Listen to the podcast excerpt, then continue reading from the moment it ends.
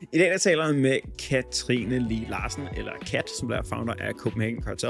De har været en tur i Løvens Hule, hvor der er, de fik en investering fra, fra Christian fra Blazar. Og en af de ting, som der er, vi snakker rigtig meget om i dag, det er, hvad har de fået ud af at få investering? Hvad har de fået ud af at få en investor ombord? Hvad har de fået ud af at få en sparringspartner?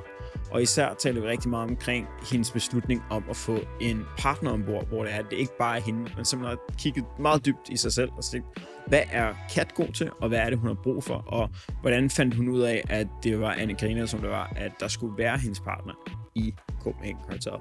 Det og mange flere ting kommer vi ind på i dagens episode. Jeg har fået ud af Anne, at du, jeg må sige Katrine, jeg skal sige Kat hele tiden. Ja. Det er også fordi, jeg synes ikke, jeg, altså jeg føler mig ikke som en Katrine, og alle kalder mig Kat. Så jeg bliver altid så forvirret, når der er nogen, der kalder mig Katrine. Det er sjovt. Jeg responderer ikke på det. Jeg har sådan en, jeg har, jeg har altid haft svært ved, og jeg kan ikke rigtig finde ud af, hvor i min psykologi, at det, det ligger henne, at jeg har svært ved at kalde folk for sådan en kælenavn. Ja. Øh, den eneste person, som jeg aldrig har kaldt for hendes rigtige navn, øh, nogensinde, for, for uden at, at når man er i et, øh, et højt arguments øh, mm. min kone. For jeg lærte hende at kende som Lilo. Ja, Og okay. det var øh, Little Lulu, og det var Lilo, og jeg har aldrig jeg lærte hende at kende med det navn. Ja, det, det, det har jeg okay. kaldt hende ligesom den eneste person, som jeg kalder Ej, ved det deres, øh, ved deres kælenavn. Jeg føler, at når folk kalder mig Katrine, så er det lidt ligesom, øh, når min mor, dengang jeg var barn, så den virkelig skulle sige noget alvorligt til mig, eller skælde mig ud, så sagde hun, Katrine. og det, det er sådan min reference til navnet. Ellers så alle, selv mine forældre kalder mig Kat. Ej. Det har altid bare været, været det. Så, Så det må du lige vente til. Det er, jeg øver mig lige. Ja. Øh, øhm. men øh, hvis man øh, springer lidt frem i tiden, så I var i, øh, I var Løvens Hule Ja, på et tidspunkt. det var vi. Øh, du stiftede øh, Copenhagen Cartel. Præcis. Måske kan vi bare lige starte med bare sådan, sådan så folk ved, hvem du er. Øh, ja. Og så bare lige løbe sådan, sådan kort igennem din, din historie, hvad du har lavet, uden at hoppe for mange detaljer. Så skal Ja. vi nok hoppe og danse i det om to sekunder. Yes. Altså, jeg er opvokset i Herning. Mm. Øhm, og i Herning er der jo sindssygt meget tekstil og mode og så videre. Det kommer ligesom meget af det derfra, Bestseller, Bonaparte, alle de her kæmpe store produktionsvirksomheder. Så da jeg voksede op, var jeg bare sådan her, jeg skal ikke være i tekstil. så øh, jeg flyttede til København for 13 år siden. For 13 år siden, da du var, var gammel. Hvor gammel var jeg der?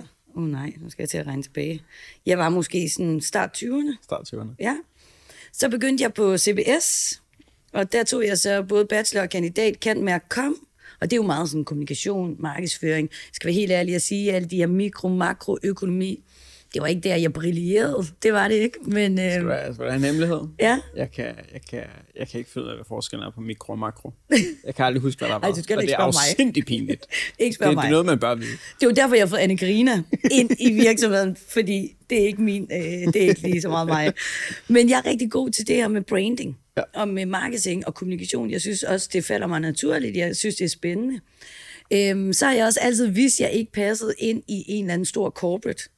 Ja. Øhm, og det har vist, fordi både sådan den måde, jeg arbejder på, min personlighed, alt det der, det matcher ikke helt ned i sådan en kasse. Jeg prøvede det lige tre måneder, og så var jeg sådan, det er det ikke noget for mig. Hvad var det specifikt, der, der, der bare ikke passer ind? For det første, nu bliver det lidt generaliserende, så synes jeg, alle lignede lidt hinanden. Og du kan se sådan her, det her Ja, ja, det er bare mig på en, øh, på en tirsdag. Ikke? Sådan ser jeg ud, og jeg er ret sådan kolderfod, jeg er også lidt larmende, og sådan, jeg kommer med mange idéer, og jeg synes tit og ofte, at øh, nogle processer bliver lidt ineffektive, ja. og det kan jeg slet ikke klare. Og jeg er også øh, meget dårlig til stillstand. Så det her med, at der, alle beslutninger skulle igennem, hvor jeg bare tænkte, kom nu, kan vi ikke bare løbe derud af? Så på den måde kan man sige, det passede ikke til mig, så jeg er altid uden at søge det, men passede ind i sådan iværksættermiljøet, Ja. startup-miljøet. Så øhm, hele min startup-karriere, det startede faktisk ved, at Ken Willum fra øh, Lunar ringede til mig en dag, vi kender hinanden sådan, igennem nogle øh, fælles bekendte, og så siger han, øh, "Hey, jeg tænker, jeg vil bygge en bank. Så siger jeg, du lyder da bindegal. og så siger han, vil du være med? Så tænkte jeg, det lyder da egentlig tilpas vanvittigt til, at det godt kunne være noget for mig.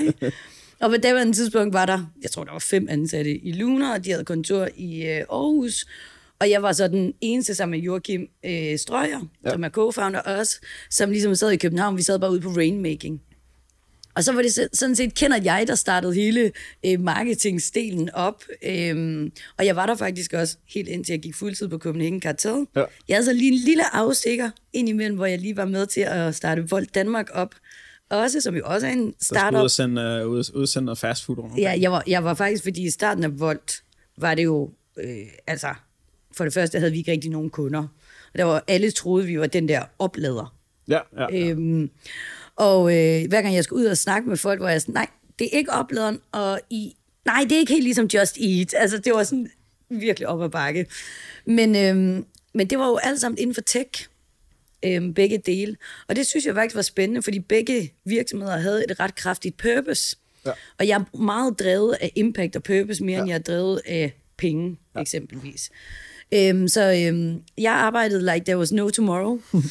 og øh, især på Lunar gav jeg vidderlig sådan hele mit liv og min sjæl ind i det, og synes, det var den mest fantastiske rejse. Og er stadig meget, meget beæret og privilegeret over, at jeg ligesom var med på den rejse. Ja. Og Ken var på på sin vis min værste fjende, og samtidig min bedste ven. Jeg tror aldrig ud over øh, sådan min familie eller tætte venner, jeg nogensinde har diskuteret så meget med en, som ja. jeg har diskuteret med ham. Fordi vi sad jo der så tæt, og vi skulle tage alle de her beslutninger. Hvad var Kents rolle som founder? Ken var founder. founder. Ja, og så direktør og, og så... var mig ansvarlig for markedet. Altså, han havde jo alle hatte på ja. der i starten. Ikke? Øh, Jeg tror, jeg var nummer syv eller sådan noget, der kom med. Øhm, Så, så der fik jeg ligesom lidt smag for, at okay, her var faktisk nogle rammer, som jeg synes, jeg passede ind i. Fordi jeg blev faktisk belønnet for at arbejde mere. Jeg blev ja. belønnet for bare selv at tage bolden, og så løbe derud af. Hvor i corporate fik jeg reprimander for, at jeg ikke loopede folk nok ind, eller at jeg ligesom skulle øh, feedbacke mere, hvor jeg bare tænkte, jamen, er det ikke lidt spild af tid? Ja. Hvor ved Lunar, der kom alle de her sådan, egenskaber virkelig til sin ret. Og det kunne jeg også se ved Volt, fordi jeg jo skulle have 20 hatte på, og skulle jonglere det hele. Og det var en fordel. Øhm, så, man, så man kan sige, der, der tænkte jeg allerede, okay, det er, det er her, jeg hører hjemme. Det er det her, sådan iværksætter space. Men øh, jeg har ikke gået og tænkt over, at jeg sådan skulle have min egen Nej. virksomhed. Og det, øhm, det blev faktisk først en realitet, fordi jeg så lige skulle have lidt en pause for det hele. Fik tilbudt øh, at lave noget arbejde på Bali Ja. af alle steder. Ah, det er også et godt sted. Det var et fantastisk sted, og jeg, jeg er vokset op i Herning. Sommer, min forældre sommerhus ude ved Vesterhavet. Jeg elsker havet. Ja. Alt ved havet. Og øh, tanken om, at jeg kunne tage til Bali, arbejde lidt, og så surfe i mine øh, frokostpauser, og dykke og alt det der, der tænkte jeg bare, okay, det bliver man nødt til at sige ja til. Det er også det fedeste. Jeg Har du været på Bali? Jeg har ikke været på Bali, jeg boet seks år i Nicaragua, Ja. øh, hvor, øh, hvor det var også øh, sådan bestyrelsesmøder, og i hver undskyldning, vi kunne, så tog vi, så tog vi sådan øh, retreats ud til, ud til havet. Ja. Igen to timer væk, så havde du, altså du havde pelik- du kunne løbe klokken 8 om morgenen på en fuldstændig virgin beach med Ja. pelikaner, der fløj Ja. ned ved siden Ej, af dig. det Jeg så husker det fantastisk. stadigvæk, og det var bare... Men det er sådan en så helt anden fantastisk. form for frihed. Ja. Og jeg kan bare huske, fordi jeg havde så nogle øh, kunder, jeg hjalp lidt med noget online markedsføring for øh, i Danmark, og så tit, når jeg sad og havde møder, så tog jeg bare lige sådan en t-shirt på øh, foran en computer, men sad bare sådan i bikini-trusser i, i de der møder der, ikke? Og jeg var bare sådan, at det her, det er altså bare live. Ja. Øhm, men det, der så skete på Bali, var jo desværre også, at jeg så altså alt det her plastikforurening, der var, og jeg deltog i rigtig mange sådan, øh, events og aktiviteter med cleanups, og jeg prøvede sådan faktisk virkelig at gå ind i det og prøve at finde ud af, hvad, altså, hvad er det, der sker? Ja. Og jeg tænkte også, ved folk overhovedet det her? Fordi hvis folk ved det her og ser det her, som jeg ser nu, hvorfor er der så ikke nogen, der gør noget? Ja. Fordi det var så voldsomt. Altså, det var faktisk nærmest sådan øh, vulgært Vulgært, ja. på en eller anden måde. Øhm, og det jeg så fandt ud af, da jeg så dykkede lidt længere ned i det, det var sådan, okay, en ting er de her plastikdele, som vi finder på stranden, som er plastikflasker, låg, sugerør, plastikposer osv. Men der var faktisk et større problem, og det var de her fiskenet. Ja. Øh, og de ligger jo ude på dybt vand, men udfordringen med dem er jo, at de er lavet ud af plastik eller ja. ud af nylon. Det vil sige, at de kan jo bare bestå i årtier og drive rundt i havet øh, flere tusinder af kilometer og bare fange alt på sin vej. Ja. Øh, men der er ikke rigtig nogen infrastruktur eller nogen sådan logistik sat op i forhold til, hvordan får vi de her net op. Og det er et kæmpe problem. Så fandt jeg ud af, at der var en NGO, der specialiserede sig i at få nettene op, og de havde ligesom øh, afdelinger rundt i hele verden. Så ringede jeg til dem, og så sagde jeg, hey, sidder her på Bali, og øh, jeg dykker certifikat, og ja, jeg hedder Kat, og jeg er advanced dykker, og jeg kan ikke lige komme med ud. Og så var de bare sådan, øh, hvem tror du lige, du er? Altså, øh, det er sådan industridykker, ja. fordi lige så vel som net er farlige for valer, og hajer og skildpadder, så er de her net faktisk også rigtig farlige for dykkere. Det kunne jeg forestille mig. Så det kan man ikke bare lige, fandt jeg ud af. Men så sagde de så til mig, øh, vi arbejder så sammen med den her produktion i Italien hvor vi indleverer de her net, og de har fundet en metode, hvorpå man så kan rense dem og regenerere nylonen, og så faktisk lave nye produkter ud af det. Og der tænkte jeg bare, hold kæft, det er jo magi. Ja. Altså, det, det er jo fuldstændig fantastisk, fordi jo mere jeg dykkede ned i det, fandt jeg ud af, en ting er, at man selvfølgelig øh, giver incitament til at hive alt det op, plastik op fra havet, men selve processen, fordi vi genanvender, vi skal ikke til at lave nye materialer, som jo kræver fossile brændstoffer, ja. men vi genanvender. Det gør faktisk, at man også kan spare på nogle andre meget dyrebare ressourcer, som vand og energi og CO2 og så videre. Og det er jo det, der skal til for at rykke sådan en branche som tekstilbranchen. Ja. Det er, at man begynder at være lidt klogere med planetens ressourcer. Ja. Så jeg tænkte bare, det er jo fantastisk. Og så fordi jeg boede på Bali på det var tidspunkt, så tænkte jeg, jeg vil lave bikinier. Måske ikke sådan taktisk smart, når man bor i Danmark, men nu boede jeg så på Bali. Og jeg tror også, at fordi jeg surfer meget, så er jeg også lidt kritisk over for badetøj, fordi ja. det skal være noget, der bliver, hvor det skal. Ja. Og jeg var bare igennem 100 forskellige bikinier, mens jeg boede på Bali. Ja. Det ene falmede i farven, det andet gik ud af fasong, det tredje faldt ud over det hele, når jeg surfede, så jeg var bare sådan her, der er et hul i markedet. Der mangler noget, noget ordentligt badetøj, som faktisk har sådan en performance-evne. Ja. Så derfor gik jeg egentlig i gang med badetøj. Har godt nok fået at vide et par gange, sådan, det var da en dårlig beslutning med badetøj, men altså, look at me now, ikke? Altså, ja. det, det skal nok gå. Hvordan var hoppet så derfra øh, at, at sige, okay, jeg vil jo godt tænke mig at, godt tænke mig at lave badetøj? Hvordan, mm. hvordan kom du i gang med at, at finde ud af at få lavet det første produkt, den første prototype? Ja. Det er også et godt spørgsmål, fordi at jeg har absolut ingen viden, altså på daværende tidspunkt har jeg ingen viden om genanvendelse, eller for den sags skyld tekstiler, eller produktionsvirksomheder, eller noget som helst. Så øh, jeg var bare sådan trial and error. Og jeg endte også med, fordi jeg brugte min egen hårdt tjente penge øh, på projektet, så jeg endte også med at øh, altså, spille nogle penge, mm. fordi jeg vidste ikke en skid, hvis jeg skal være helt ærlig. Ikke? Så øh, jeg tog bare kontakt til forskellige, og øh, tog ned og besøgte, og snakkede med folk, og jeg er lidt sådan en type, hvis der er noget, jeg synes, der er spændende, så bliver jeg fuldstændig obsessed med det. Jeg snakker om det hele tiden. Jeg vil kun snakke med folk, der vil snakke om det, og der ved noget, og så videre. Så jeg gik bare sådan i sådan et nørdemode i det, og øh, læste alt, hvad jeg overhovedet kunne læse, lyttede til alt, hvad jeg kunne lytte til, snakkede med alle, jeg kunne snakke med, men jeg havde jo stadig arbejdet ved Lunar. Ja. Så for mig var Copenhagen Gartet ligesom i starten bare et hobbyprojekt, og ja. jeg tænkte faktisk ikke, at det skulle blive til en reel forretning. For mig var det sådan, jeg vil gerne bidrage til at kunne rense evne for plastik. Det var sådan set min mission. Jeg er øh, opfostret ligesom inden for marketing, så jeg var sådan, hvad er det, jeg kan bidrage med? Jeg kan bygge et brand. Ja. Og på den måde kan jeg skabe awareness, bikini og min license to talk, og jeg kan samtidig gøre noget aktivt. Ja. Så for mig var det mere bare sådan ligesom at melde sig ind i, altså, i en spejderklub øh, ved siden af mit fuldtidsarbejde. Ja. Og jeg sagde det, og jeg fortalte kendt alt om det også i starten, og var bare sådan, ja, men jeg har startet det her bikini-firma, og var sådan, nå, okay. Øh. Spændende. Og jeg var sådan, men jeg vil ikke, altså jeg bliver ved med at arbejde her ved, øh, ved Lunar. Så det er bare sådan på et hobbyplan. Og hun var sådan, sure. Ja, ja. Jeg kender typen. altså. Stille over og stikker til det. Præcis. Så altså, det var bare sådan egentlig en hobby-ting, vil jeg sige. Det er nogen. Hvordan har det så, hvordan har, øh, så hvornår, hvad skulle der til for dig, for at, at, at det stoppede med at være en hobby-ting? Hvornår blev det så en, en fuldtids ting? Jamen, altså, jeg, øh, jeg brugte jo alle mine vågne timer på ja. enten Lunar eller på Copenhagen Kartet. Og øh, på, altså, jo mere jeg kom ind i Copenhagen Kartet, jeg launchede det ligesom sådan i 2020. Øh, det er et dårligt tidspunkt med corona, men, øh, men jeg fik faktisk sindssygt positiv respons på det. Ja. Og især sådan fra medier og på PR og sådan noget, altså var jeg helt chokeret over, hvor mange der ville fortælle min historie. Hvordan, hvordan kom du, øh, hvordan, øh, den respons på det, det hvordan, hvordan, hvordan kom du ud med den?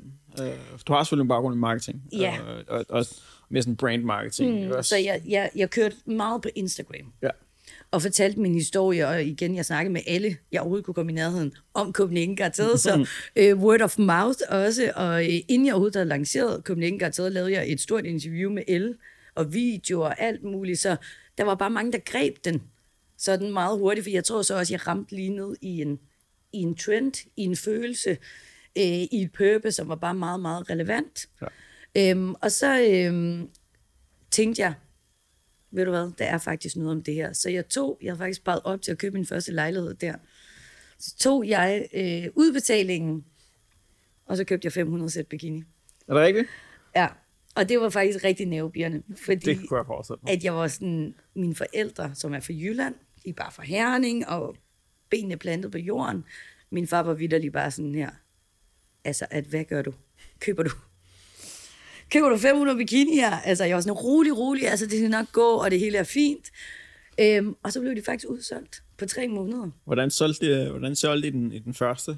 Jeg, øh, jeg er jo også sådan opdraget digitalt. Ja. Øh, jeg er måske sådan den første generation ud fra CBS, hvor det sådan, vi decideret havde sådan digital markedsføring og så videre.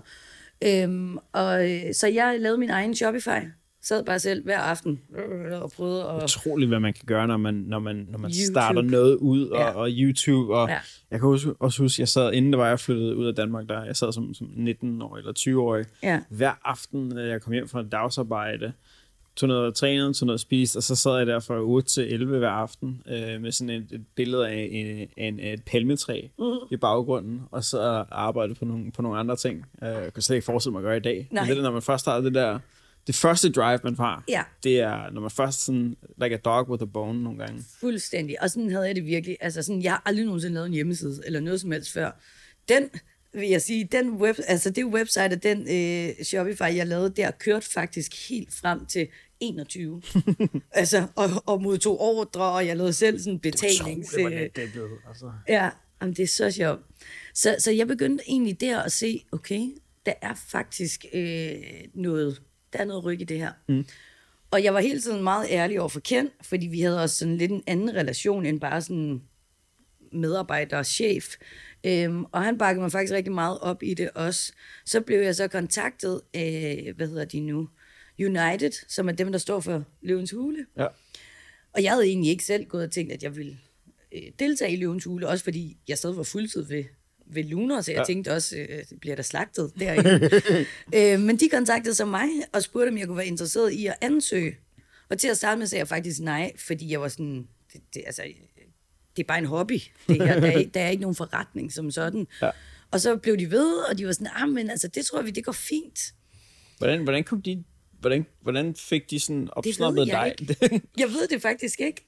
det var sjovt. Altså, jeg tror, uden jeg ved det, men jeg tror, at processen er sådan, at der er jo åbne ansøgninger. Ja. Og så er der en masse, der ansøger, de screener alle de her, og så sidder de, det er jo et underholdningsprogram. Det er det. Det skal man være klar over, ikke? Øhm, og så siger de, vi kunne måske godt bruge noget bæredygtighed. Ja. Vi kunne måske godt bruge noget kvinde. Ja. Måske noget diversitet. Jeg ved det ikke, men jeg tror bare, jeg tjekkede bare sådan alle de der bokse. Øhm, og så tænkte jeg, ved du hvad, hvad har jeg mistet? Jeg har absolut ingenting at miste i det her. Og, øhm, Ind og tale på landstækkende tv.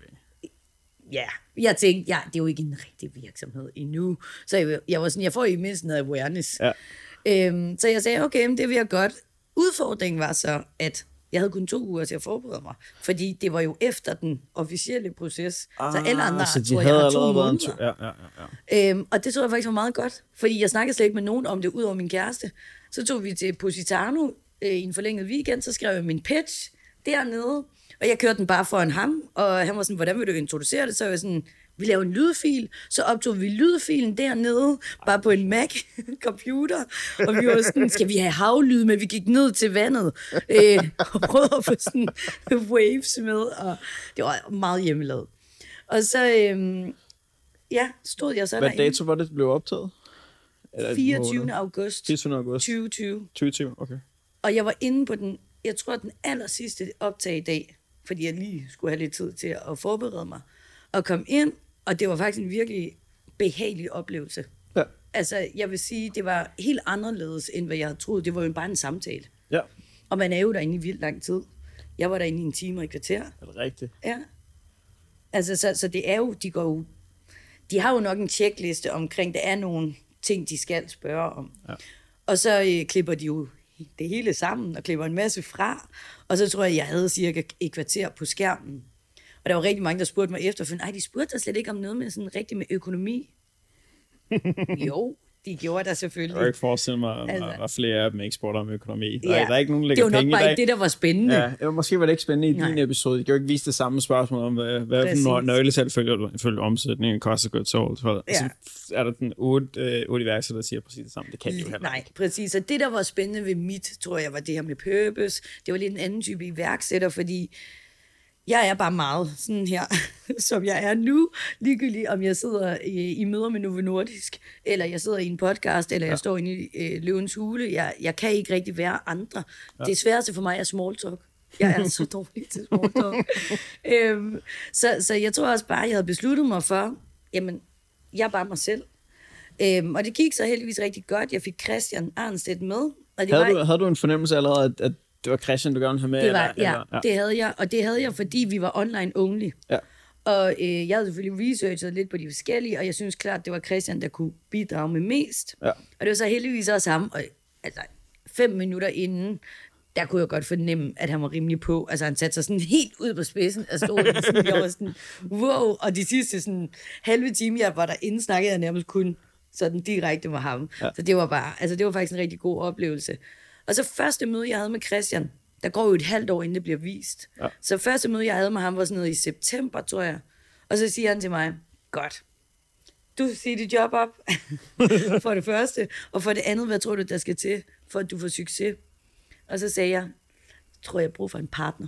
ja. Øhm, og det synes jeg faktisk, hvis jeg selv lige skal klappe mig selv på skulderen, har været en af de øh, største sådan succeser, jeg selv har øh, lavet her på min iværksætterrejse, det er faktisk at indse og ture og indrømme, at jeg ikke kan det hele.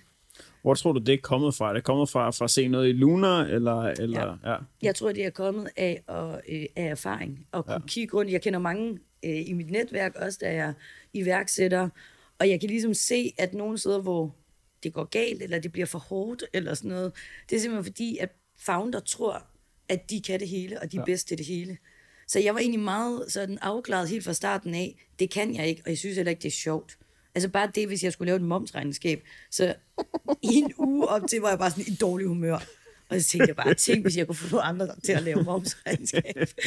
Det ville være det fedeste. Eller læse kontrakter, eller sådan nogle ting, ikke? Ja, men det, det er også det der med, når, altså, så kan man sige sådan en oplevelse, som, som at lave den første Shopify hjemmeside. Det, ja. det synes du måske er, nu, nu gætter jeg, nu, Mm. nu, nu tager jeg et stort gæt her, jeg synes, det synes du er mega spændende. Mega spændende. Øh, Det elsker jeg. men, øh, men alt arbejdet efterfølgende med, med Shopify Nej, hjemmeside. driften. Jeg er ikke til driften overhovedet. Og det er jo også derfor, at så siger jeg så det til ham, og så siger han, ved du hvad, det giver god mening, det skal være sådan lidt en COO-type. Ja. Øhm, så ringer han til mig to uger efter, og så siger han, jeg lige drukket kaffe med en af mine gamle veninder. Øhm, hun kunne måske godt være lidt interessant. Kunne du ikke tænke op kaffe med hende? Og så siger han, hvad er hun for en type? Og så siger han, jamen, øh, hun har været banker. Og der var jeg, lige, der var, var jeg sådan lige sagt, altså, sagt op i luner, og jeg tænkte, jeg er done med alle bankers. Og det var innovativt banking, det var ikke normal banking. Nej, men jeg skulle jo sidde, altså nogle gange, sorry for dem, der arbejder der, skulle jo sidde med sådan nogle finanstilsyner nogle gange, ikke? Og der var jo mange sådan, selvom Luna var en helt anden type finansiel virksomhed, så var man jo stadig afhængig af de traditionelle. Ja. Og Der var, altså, altså, der var mange regul, hvad hedder det, regulationer? ja, Regulering? reguleringer er du sindssygt, fordi de blev jo en bank. Ja. Så, så vi var underlagt de samme restriktioner og reguleringer. Øhm, jeg har sådan en tatovering, jeg fik lavet lidt i fuldskab, sådan her på min arm, hvor der står rock and roller. Det ved jeg ikke lige, hvorfor det skete, men hver gang vi skulle have møde i Luna Regi med nogle af de her, så kendte mig sådan, kunne du tage en langærmet trøje på? Altså, og jeg var sådan, er det ikke lige meget? Og var sådan, jeg kan se, det er det første, de kigger på. Det er din tatovering på armen. Jeg var sådan, for helvede, altså. Det burde da være lige meget. Men det er det så ikke. Nå, så drak jeg så den kop kaffe med, det var så anne Karina. Ja. Men jeg lavede det så om fra kaffe til vin. Ja. Fordi en, jeg kender, har engang sagt til mig, at øh, ikke fordi det skal handle om alkohol, men hvis ikke man kan drikke alkohol med hinanden, og stadig kan lide hinanden, Ja. så skal man lade være med at indgå partnerskaber med hinanden. Ja. Jeg ved ikke, om det, det er sandt, men jeg, jeg, jeg tog den i hvert fald til mig, så jeg inviterede hende øh, øh, ned på en vinbar. Så drak vi tre flasker vin, blev pisse fulde, øhm, og vi snakkede om alt andet end sådan fagligt. Ja. Vi snakkede om værdier, vi snakkede om drømme, vi snakkede om ambitioner, alle de her ting. Og jeg var bare sådan her, hun er da den fedeste og sjoveste banker, jeg nogensinde har mødt. Jamen, det er hun. Ja, og så øhm, aftalte vi, at øh, vi lige ville teste lidt af i en periode, og så beslutte os for, om vi skulle gøre det. Så oktober, november, december var ligesom sådan testperioden, og så gik vi begge to fuldtid på Copenhagen Kartel 1. januar 2021. Så øh, nu er vi jo i snart i maj ja. 2022, så vi har ligesom været fuldtid i halvandet år, og mig og hende har kendt hinanden i så- sådan to års tid snart. Ah, ikke helt. Næsten. Men, men det er den bedste beslutning, jeg nogensinde har taget. Prøv at høre, jeg har aldrig mødt et menneske, som kan blive så excited over at læse en kontrakt. er det ikke fantastisk?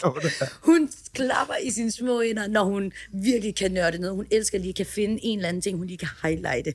Og jeg er sådan en, der skimmer ting, og så er jeg sådan, ja, det er fint, vi kører. Det er vi så gør godt. det. Pissegodt. Lad os gøre 100 det. 100.000 per, øh, per, per, øh, per, per fejl, øh, per klausul. Ja, præcis. Så vi er jo det perfekte match, fordi hun sidder på alle de ting, jeg synes er røvsyge. Ja. Og- Og, hun synes, det er fedt. hun elsker det. Ja.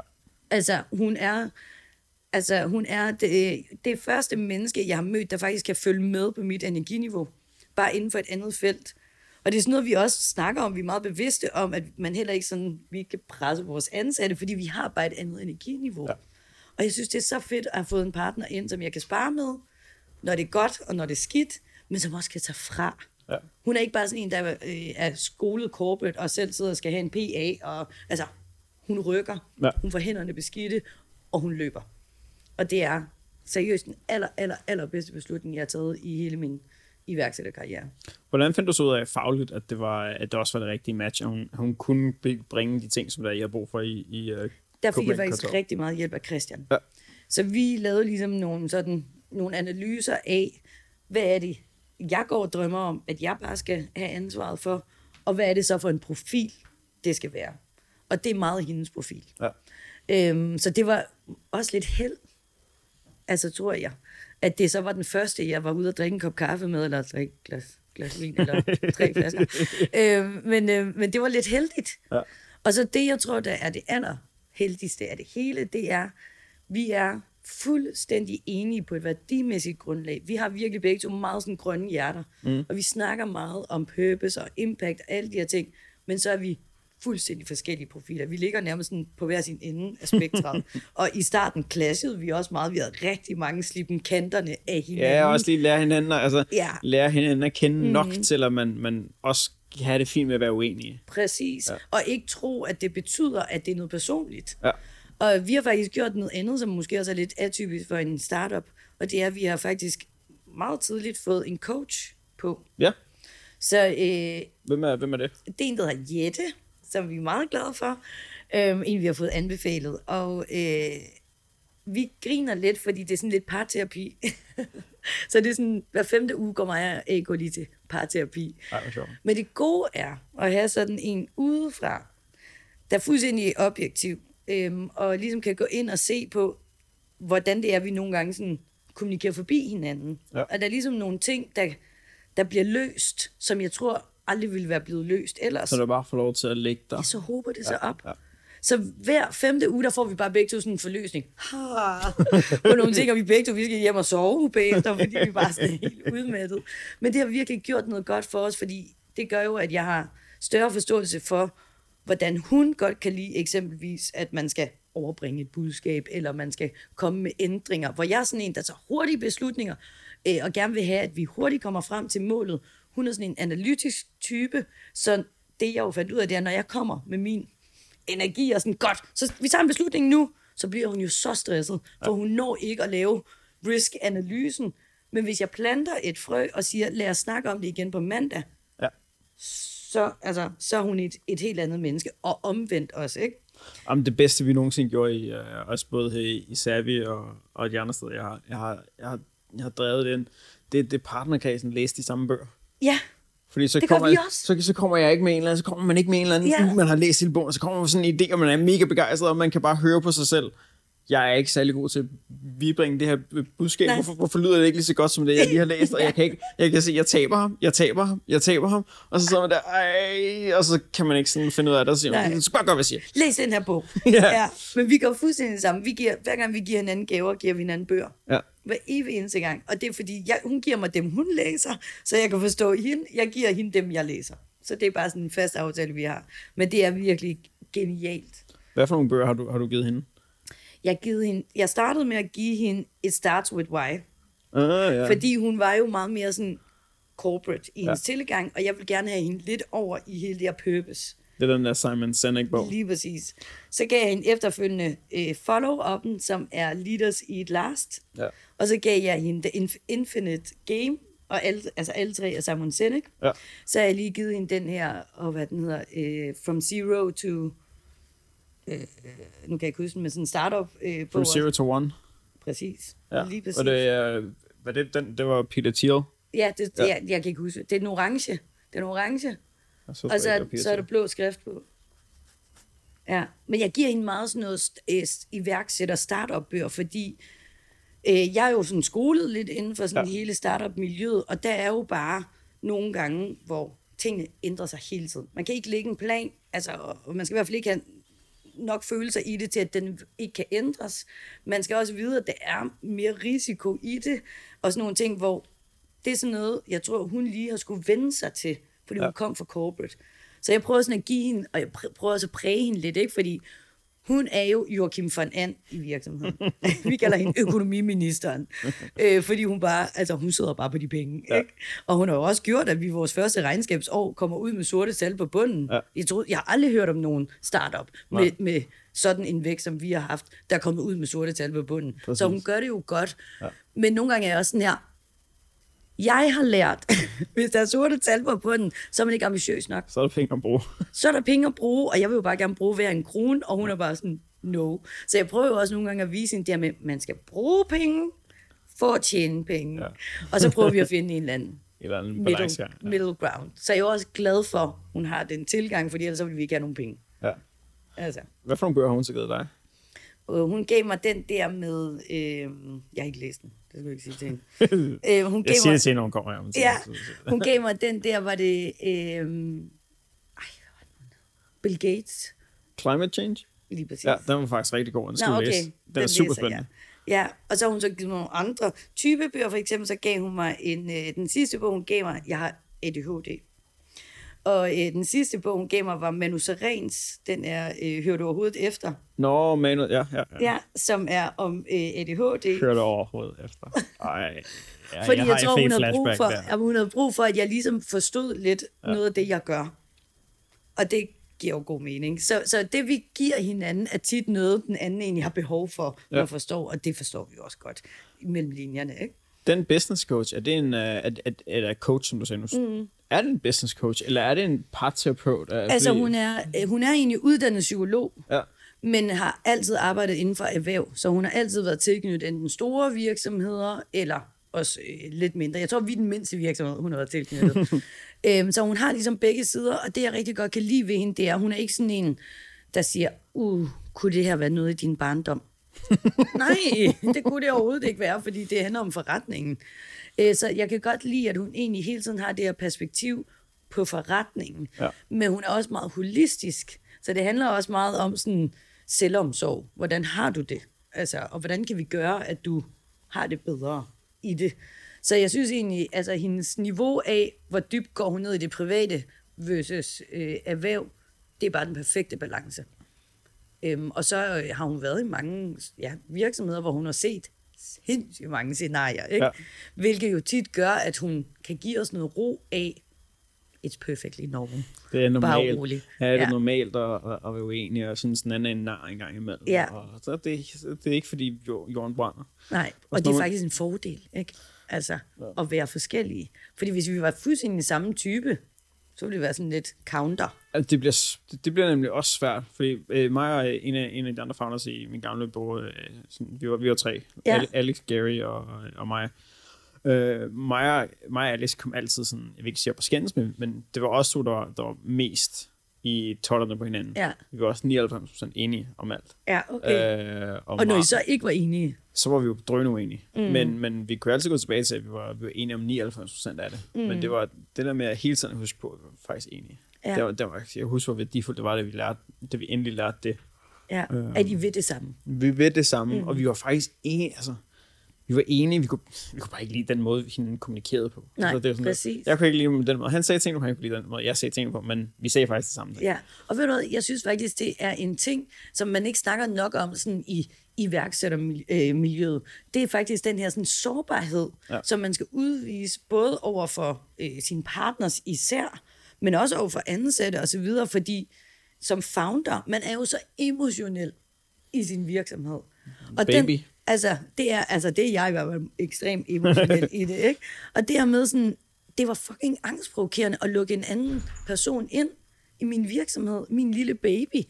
Og at alle folk bare sådan tog for givet, at Nå, nu er I to sat her ved siden af hinanden, nu skal I være de bedste partners, de bedste, øh, bygge det bedste team, lave den bedste strategi, I skal også forstå hinandens kommunikation, I skal også kunne lære hinanden at kende privat, alle de her ting, hvor det er sådan, øh, for to dage siden anede jeg ikke, hvem hende her var, og vores veje Der står en ville aldrig... fremmed- der står en fremmed og foran vores mig, veje som har jeg aldrig ikke- krydset ja. hinanden, fordi vi er så forskellige. Og så er det bare sådan fra den ene dag til den anden, yes, go make succes. Ikke? Hvorfor snakker man ikke mere om det? Fordi det er en kæmpe task. Jamen, jeg godt, for jeg, så, så jeg stiftede virksomheden i Nicaragua med, med to andre. Ja. Og vi flyttede alle sammen til Nicaragua. Ja, Så vi havde noget fælles, ja. Som det var. Vi, vi var alene i Nicaragua, tre danskere for, øh, for 12 år hvor siden. lang tid boede du der? Øh, jeg boede der fra 2011 til 2018. Øh, Du boede der lang tid. vi boede der lang tid. Simon er dybt overrasket over, at jeg kan spansk, så jeg har boet i et spansk land i 10 år. Jeg ville være lidt skuffet, hvis ikke du kunne. Ikke også det? Ja. Så, så, så, så, er den lidt hissig. Men, det, men, jeg, men jeg kan huske, hvordan så, da, da jeg mødte Philip, som der var partner her i Savi, øh, hvor jeg tænkte sådan, nu skal vi igennem det hele igen. Øh, jeg havde jo set Alex' børn øh, vokse op, mm. og alle vores børn, mig, Gary og Alex' børn, havde vokset op sammen, Ja. og vi havde taget på utallige ture og tilbragt uh, tusindvis af timer sammen. Ja. Øh, og så helt med, med Philip sammen der, det var sgu da ikke hadet. Altså, altså, hvem er det der? ikke. Ja, og Ja. hvad skal man sige? Og det var kun ham og mig, var kun ham og mig det første år, ligesom det kun var jer to Ja. i lang tid. Så den der med at få, få skabt den der barriere, det vi gjorde, det var, og det var ikke med vilje, Nej. det var, at øh, i, i 2018, der var der sådan en borgerkrig i Nicaragua, og det var årsagen til, at vi flyttede derfra. Ja. Øhm, I så- hvornår var det? I 2018, sommeren. Ja, okay. Og så valgte vi så, øh, jeg valgte at tage min familie til Danmark. Ja. Vi sagde, at vi tog tre til fire måneder, vi vidste ikke rigtig, hvornår vi skulle tilbage igen, men to i hvert fald sagde, okay, nu kører vi en envejsbillet til Danmark. Mm. Der er base, jeg var lige, havde lige stiftet Savi, Philip var lige startet, og tænkte, nu, nu tager vi bare en base her. Ja. Og så tilbragte vi faktisk fire måneder sammen, kun mig og ham, øh, inde på øh, kontoret inde i København. ja. Det var den det er sommer, det var sommeren for fire år siden, hvor det var det varmeste nogensinde. Øh, det var, det var afsindig varmt at sidde ude i otal ude på Amager. Øh, Ja, altså det var, det var modbydeligt. Der var ikke noget vind, og ja, det, det var de dage, hvor man kunne arbejde hjemmefra, hvor man kunne arbejde i en kælder. Det var Ja. ja. fantastisk. Men der lærte vi hinanden at kende. Mm. Og siden da har det været meget nemmere, fordi jeg arbejder fra USA, så man mm. ser ikke hinanden lige så meget. Nej. Men jeg tror, at hvis vi ikke havde haft den der periode, hvor vi mm. blev rystet sammen, så jeg... Ja, I fik etableret en anden form for forståelse for hinanden. Ja. Men altså, jeg tror, du har fuldstændig ret i, der skal ligesom et eller andet sådan, man skal være opmærksom på, at det ikke bare er noget, der kommer naturligt. Nej. Men på en eller anden måde skal, skal man gøre en aktiv indsats. Det, jeg synes, der var sådan lidt udfordrende, det var, at en ting var, at det var på det professionelle, men det var jo lige så meget på det private. Ja. Fordi hvad der sker i AK's privatliv, så kan det, det kan virke fuldstændig ligegyldigt.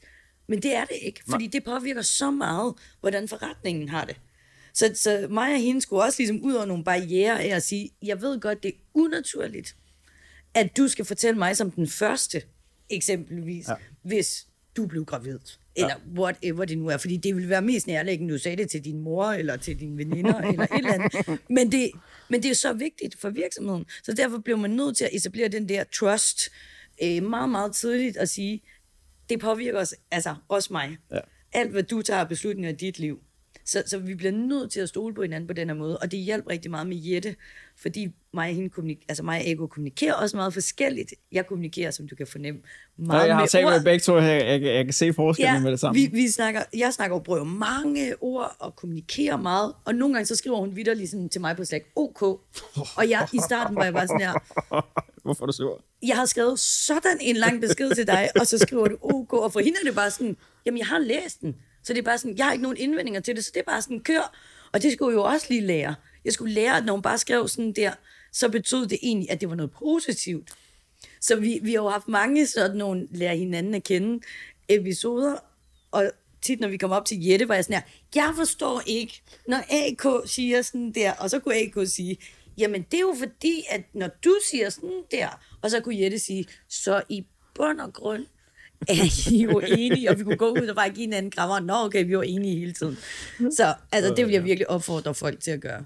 Hvem var det, der... Hvordan, hvordan, hvordan kom det på tale, at I, I skulle have sådan en coach? Vi snakkede faktisk om det selv, Ja. fordi vi begge to var sådan her, wow, der er meget lige nu.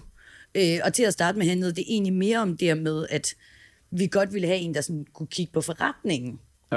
Så blev det sådan lidt parterapi, ikke? da vi så Ja. endelig kom derop, fordi vi er jo forretningen. Ja. Øh, men, men den samtale, vi havde, var mere sådan, ej, det kunne være fedt at få en, der kunne hjælpe og ligesom guide os lidt i nogle beslutninger i forretningen. Øhm, og så tog vi derop, og så var, var hun bare sådan en, du ved, der lige så langsomt kender hos typen. Uden at øh, gøre det meget sådan eksplicit, så var hun meget sådan en, der lige pillede det ene lag af efter det andet. Og til sidst var det sådan, jeg føler, at... sådan første, første gang, vi var deroppe, hvor vi bare sådan derinde i to og en halv time. Altså hun har bare ryddet hele sin kalender, for jeg tror, hun tænkte sådan, okay, Det kommer til at vi skal lige tage en ordentlig tur her. Ikke? Men altså, det er så fedt. Jeg, jeg, altså, jeg begyndte at glæde mig til at skulle derop, ja. fordi jeg ved, jeg får en anden form for forløsning Ja. af at være deroppe. Hvordan har samarbejdet så været siden, øh, så, øh, jeg spørge, så, øh, da I var i, øh, da du var i Løvens Hule? Ja. Øhm, hvordan har samarbejdet så været med at få, nu var, nu var det store spring med, øh, med at få anne Karina med ind i mm. bæksen, men hvordan har det været at få, få, få Christian øh, og Blazar ind som, ja. øh, som, som investor? Altså, jeg vil sige, det har været virkelig godt. Altså, det er lidt sådan en love story på en eller anden måde, fordi vi har nok også lidt en, en anden relation, fordi anne Karina jo så også kender Christian. Ja. Så øh, for mig der er Christian mere bare sådan en homie, øh, og vi har det så sjovt sammen, altså Ja. virkelig. Øhm, og selvfølgelig har de bidraget med rigtig mange ting. Øhm, vi sad lige derude de første tre måneder, men så voksede vi allerede ud af det, og nu Ja. sidder vi så øh, i vores eget. Men øh, så... Øh, anne Griner sidder faktisk derude en gang om ugen, fordi hun sidder med nogle af deres øh, eksperter. Ja.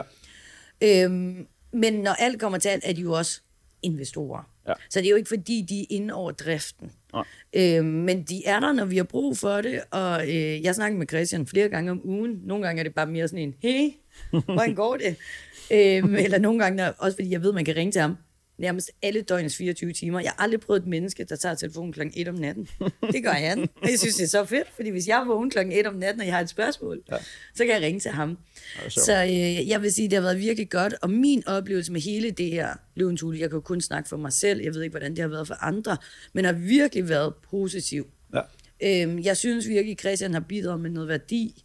Øh, man har fået virkelig stor awareness også, men, men sådan parløbet efterfølgende har også været meget mere, end hvad jeg faktisk havde forventet. Ja.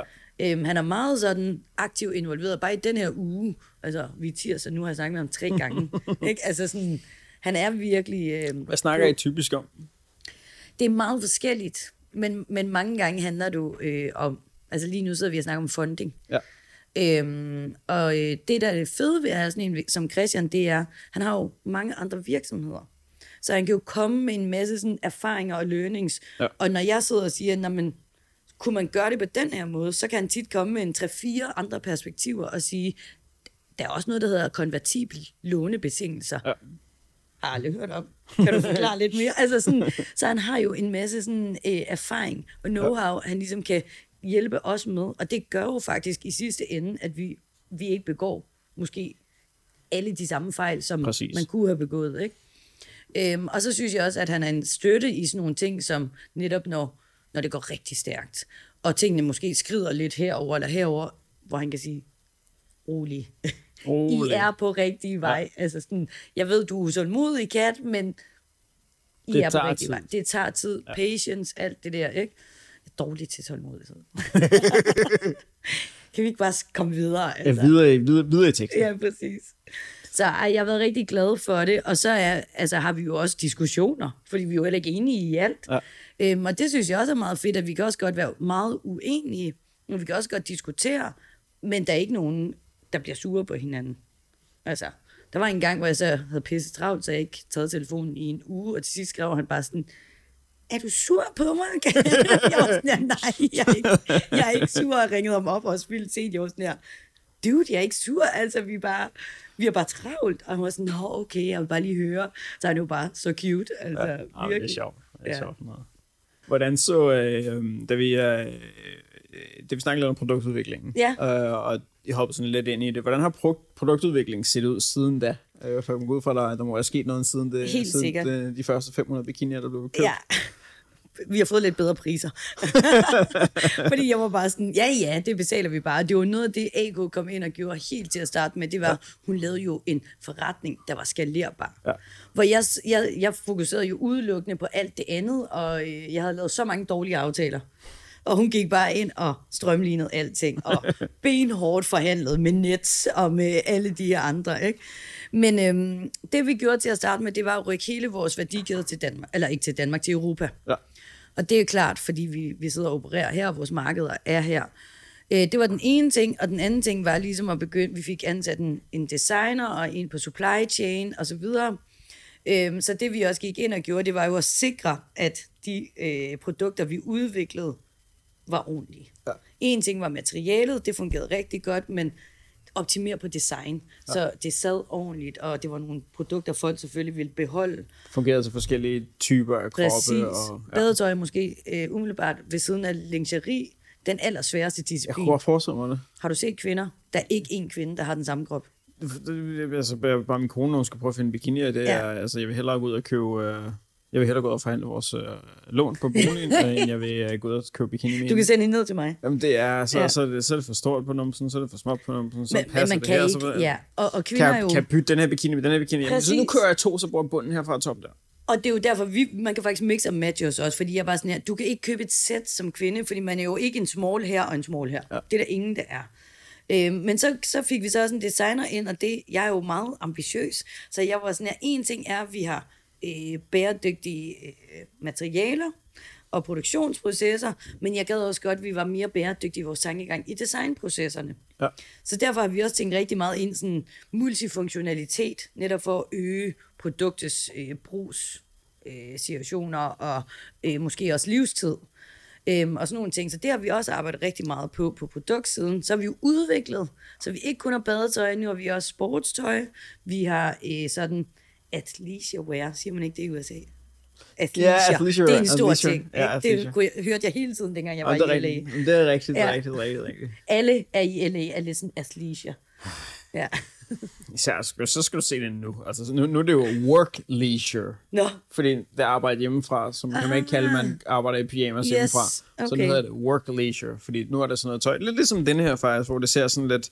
Altså det, der, Sporty, det, det, det, er sådan lidt sporty, men der er stadigvæk lidt Ja. lynlås og lidt krav mm. og sådan en. Altså det, det ser måske ok ud, men man kan, også det lægge, man kan også lægge sig til at sove. Ja. Men det, det udviklede vi, vi faktisk også, og en af grunden til, at vi gjorde det, var, fordi jeg havde lidt for meget tid. Nej, det havde jeg ikke. Men øh, under corona var jeg bare sådan, alle gik i sweat øh, tøj, og jeg var bare sådan, jeg researchede lidt på det, og fandt ud af, okay, konventionel bomuld, selvom at det sådan er en naturlig fiber, så var jeg sådan, det er jo lort. Altså, konventionel bomuld kræver så meget vand. Jeg tror, det er sådan 2.000 Ja. liter vand til en t-shirt. Og så læste jeg også, at 40 procent af verdens befolkning er i vandmangel. Jeg var sådan, det er da et åndssvagt regnestykke. Vi har rullende i, i Tijuana, hvor, der, hvor, hvor jeg også bor, der har vi, der har vi rullende øh, vandstop, sådan, når der er, der er tørke. Ja. Så, sådan, selv i en by i Mexico, der er 20 minutter fra San Diego, og ligger lige ved siden af havet, der har vi en dag om ugen om sommeren, hvor der er, at hvert neighborhood har ikke noget vand. Altså, Så det er jo sindssygt. Er det ikke vildt? Og så bruger man 2.000 øh, liter vand til at lave en t-shirt. Og jeg tror, man siger, at i gennemsnit har alle øh, i verdens befolkning, hvis man tager det på gennemsnit, 18 t-shirts, bomulds t-shirts. Altså, så kan man jo selv lave det regnestykke. Så jeg tænkte, Jeg det er jo... købte to den anden dag, ret sikker. Hvor fanden er du? Altså, det er 4.000 liter vand. Men altså, jeg var bare sådan, det er jo, det er jo forfærdeligt. Hvorfor er der ikke nogen, der gør noget ved det? Og så er jeg jo bare sådan en type, som jeg nu er. Jeg kan godt lide at udfordre lidt. Øhm, og så tænkte jeg, det må man da kunne gøre noget ved. Og så begyndte jeg som sagt igen at researche og dykke ned. Og øh, jeg er jo øh, en ocean lover, så jeg tænkte, svaret ligger 100% i havet. Det ved jeg. Havet kan alt. Øhm, og så begyndte jeg at undersøge tang. Tang. Og så blev jeg verdens største tang-fan. Altså, jeg har læst, du drømmer godt meget, jeg har læst om tang. Tang er jo den mest fantastiske organisme. Det er en af de få organismer, som er 100% regenerativ. Det vil sige, at du kan klippe den ned, og så går den ud fuldstændig til øh, full size igen. Rigtigt. Tang øh, sammen med plankton og så videre, men laver jo også ilt og tager alt øh, giftstoffer ud af luften. Det renser, det er vores luftfiltre. Havet er luftfiltret. Og det kræver ikke andet vand, end det vand, der allerede står i. Smart, ikke? Så jeg ringer til, øh, til nogen, jeg kender fra Tek- Teknologisk Institut, og de sagde bare, at du er bindegal i hovedet. Altså, seriøst. Øh, kan du ikke bare bruge økologisk bomuld, ligesom alle andre? Og jeg var sådan, nej, vi må kunne gøre det bedre. Og så gik jeg igennem en virkelig lang udviklingsproces. Og så øhm, kom vi faktisk med vores første sådan hoodies og sweatshirts og så videre, som vi kalder for Ocean Weed, fordi vi har et patent på metervaren, hvor det så er 70% økologisk bomuld stadig, og så er det 30% tangfiber. Ja. Og det, der så også er det fantastiske ved tang, fordi det bliver brugt i meget, det bliver brugt i madvarer, i skønhedsprodukter, alt muligt, og det gør det, fordi det har alle mulige antioxidante egenskaber. Ja. Og den måde, vi bruger tang på, det er, det bliver høstet på Island, så bliver det tørret, så bliver det sådan knust, og så bliver det ligesom, øh, hvad skal jeg sige det, uden det bliver for teknisk, lagt ind i en fiber. Så fordi man ikke fuldstændig ødelægger tangens egenskaber, så har den stadig nogle af de her antioxidante egenskaber. Så øh, jeg har testet rigtig meget, og øh, især sådan noget svedlugt abs- absorberer det. Mm. Så øh, det er sindssygt godt faktisk at bruge i materiale i forhold til bomuld. Også i forhold til, uh, til træningstøj. Lige præcis. Mit lugter påmonster hver gang. Du skal have Ocean Weed. og så, øhm, og, og så, så var jeg bare sådan, ej, hvor er det genialt, fordi noget af det, jeg altid har med bomulds øh, hoodies og sådan noget, det er, lige når man køber det, så er det bare så lækkert, og det er så blødt. Så vasker du det en gang, og så bliver det mega hårdt på en Ja. eller anden måde. Det bliver Ja. sådan stift. Jamen, det er, ja. ja. Hvor tang har lidt mere sådan en silkeagtig struktur. Ej, sjovt. Så det gør også, at det, det ligner bare en almindelig hoodie, men det er blødere. Så på alle områder, køb tang. så derfor lavede vi det. Det var ikke noget, der var i vores roadmap. Det var lige, lidt mit øh, lille... Øh, Jeg kommer nu til, til Anne-Krine om øh, Ja. en, en fredag se vi har lavet. ja, men det hun så heldigvis købt ind i, det var, at jeg sagde til hende, prøv at høre, en ting er, at vi fjerner plastik fra havene. Det er jo bare at do a little better. Fordi ja. Det er jo os selv, der har skabt problemet.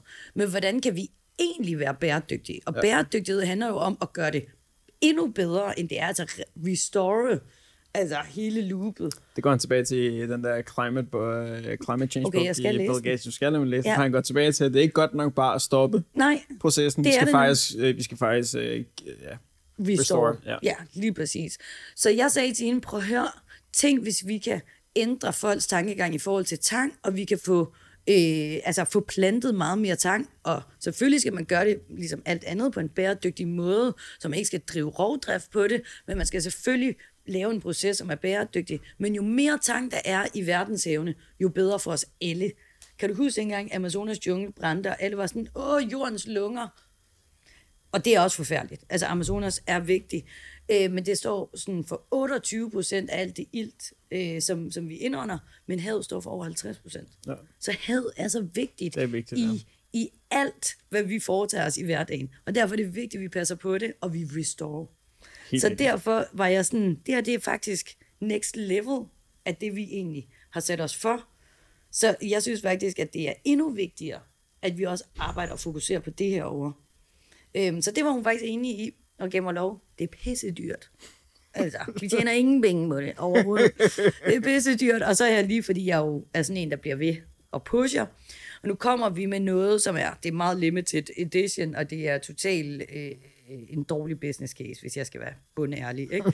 Men nu kommer vi faktisk med en, øh, en trøje, som er lavet ud af 96% tangfiber. Okay. Og den er endelig blevet godkendt og gennemtestet og blevet vasket tusind gange for at se, om det nu også kan, kan holde og alt det der. Men der kommer faktisk en her til efteråret. 96 procent tankfiber. Og det er egentlig bare, fordi jeg vil... Folk Det ser sagde, man kun. jeg vil bare se, om man kunne. Ja. Og det kunne man. Det kunne man faktisk godt. Ja, men det, det er dyrt. Hvordan kom vi ind på navnet med Copenhagen Cartel? Den der, den, sådan noget, hvor er Mexico, ikke? Ja. Ja. Kartel, for der er noget, det, det er sådan et ord, som jeg som, øh, som, som hvid person i Mexico, jeg må ikke sige ordet cartel. Det må man ikke sige. Jeg må ikke, øh, fordi Ej, lige pludselig du- står jeg ved siden af en på et eller andet Vil du høre det mest vanvittige, det er, når vi skriver for eksempel med sådan nogle meget, meget sådan store corporates, så bliver vores e-mail blokket i deres systemer. Jeg ved, så jeg skriver på min private nogle gange, når vi snakker med de her corporates, fordi de bare har sådan et eller andet sindssygt filter på deres e-mails. Når noget med kartel, Det, det, det, må man ikke. Altså, jeg var sådan, jeg tror ikke, det kolumbianske kartel, eller Medellin-kartellet, har en e-mailadresse, der hedder medellin-kartel.com. Men okay, sådan er det. Det var heller ikke så gennemtænkt, men da jeg skulle sidde ligesom og finde på, hvad skal det her hedde?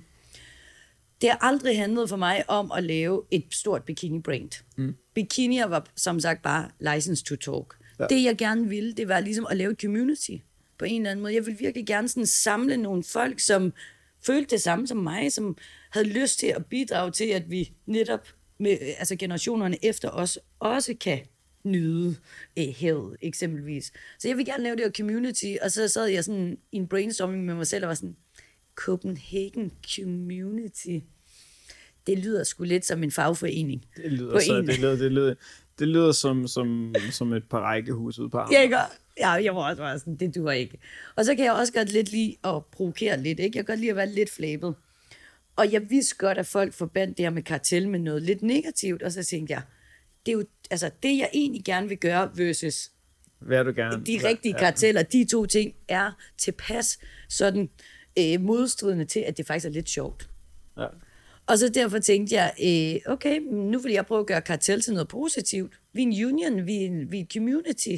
Så derfor blev det til Copenhagen Kartel, og så vil jeg også godt lave noget, som folk kunne huske. Og det kan de. Tænk, hvis jeg bare havde kaldt det Copenhagen Swim. Ja, jamen det Og så vidste jeg også fra starten af, at jeg vil ikke bare lave badetøj. Ja. Fordi det er ikke badetøj, der er i fokus her. Det handler egentlig om hele den her paraply, vi kan lave, som kan bidrage ind i vores mission. Så, øh, så jeg vidste, det skulle ikke hedde noget med swim, for det blev for snævert.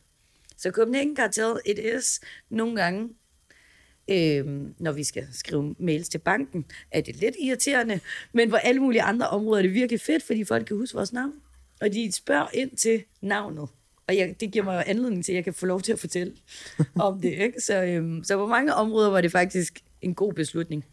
På nogle områder, not so much. Hvad er så nogle af de, hvad, hvad, hvad er det sværeste, I ved at løse i, i Copenhagen Cartel i dag? Lige nu, det jeg personligt synes er det allersværeste, det er, øh, der er to ting.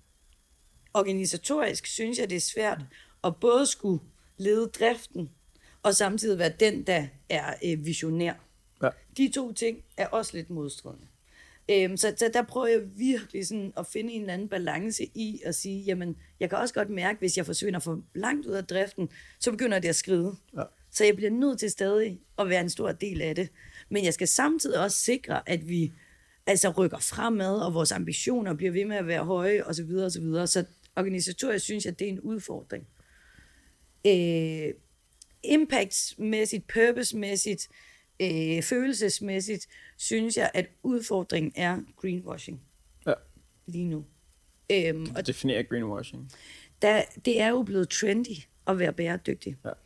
Og øhm, jeg kan jo godt gennemskue nogle ting, også fordi altså, der, der er nogle virksomheder i dag, som bruger nogle materialer, som reelt ikke er bæredygtige. Ja. Og det ved øh, forbrugerne desværre ikke. At det er utroligt svært at finde rundt i. Jeg vidste Og ikke det kan noget jeg om, godt forstå. For, for Joachim for Barons uh, Ja.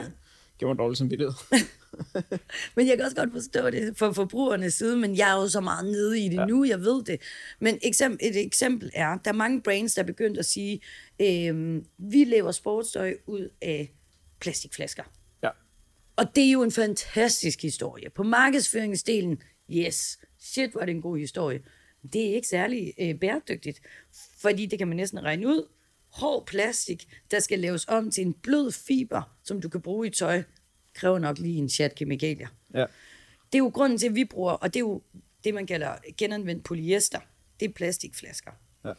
Vi bruger genanvendt nylon fra fiskenet, fra gulvtæpper osv., fordi det er blød tekstil i forvejen. Det vil sige, at selve vores produktionsproces er også mere bæredygtig. Så derfor giver det mening at gøre. Øhm, og alle i branchen, generelt på tværs af brancher, ved, at den allerbedste måde at genanvende på, det er, hvis man holder det inden for søjlerne. Det vil sige, PET skal bare blive til nye flasker Ja. igen. Man skal ikke downcycle det ned i noget andet. Og prøve at bruge ressourcer Nej. på at lave det om til noget, som det ikke er. Jeg snakkede med Coca-Cola, og noget af det, de, deres budskab er, lad fucking være med at bruge vores flasker til at lave tøj, fordi vi skal bruge det selv til at lave nye, altså øh, genanvendte flasker mm. ud af. Øhm, så det er sådan, jeg synes, det... Lad være med at bruge på flasker. Lad være med nallerne fra vores flasker, du ved, ikke? Øhm, og det kan jeg godt forstå. Øh, fordi de vil jo gerne være 100% cirkulære på rigtig mange områder, men hvis øh, tekstilbranchen bliver ved med at bruge deres flasker, så er der ikke nok. Så skal de producere nyt virgin ja. øh, PET, ikke? Så øh, jeg vil sige, det, det er sådan noget, jeg bruger meget af min tankekraft på lige nu, og sådan navigere i, hvordan sikrer vi, at vi ikke ligesom øh, ryger med over i den her greenwashing. Hvordan kan vi være autentiske? Hvordan kan vi være tro mod, hvem vi er? Øh, og, og stadig få vores budskab ud. Og noget af det, jeg bruger rigtig meget energi og tid på, det er faktisk nogle aktiviteter, som absolut ikke gør noget for vores sorte bundlinje. Fordi jeg tror på, og der, der diskuterer jeg selvfølgelig også en gang med, med, med AK om, hvor er balancen. Men eksempelvis så er jeg med, altså jeg mener virkelig det her purpose. Om jeg havde Copenhagen Cartel eller ej, ville det ligesom være en del af, hvem jeg er. Ja.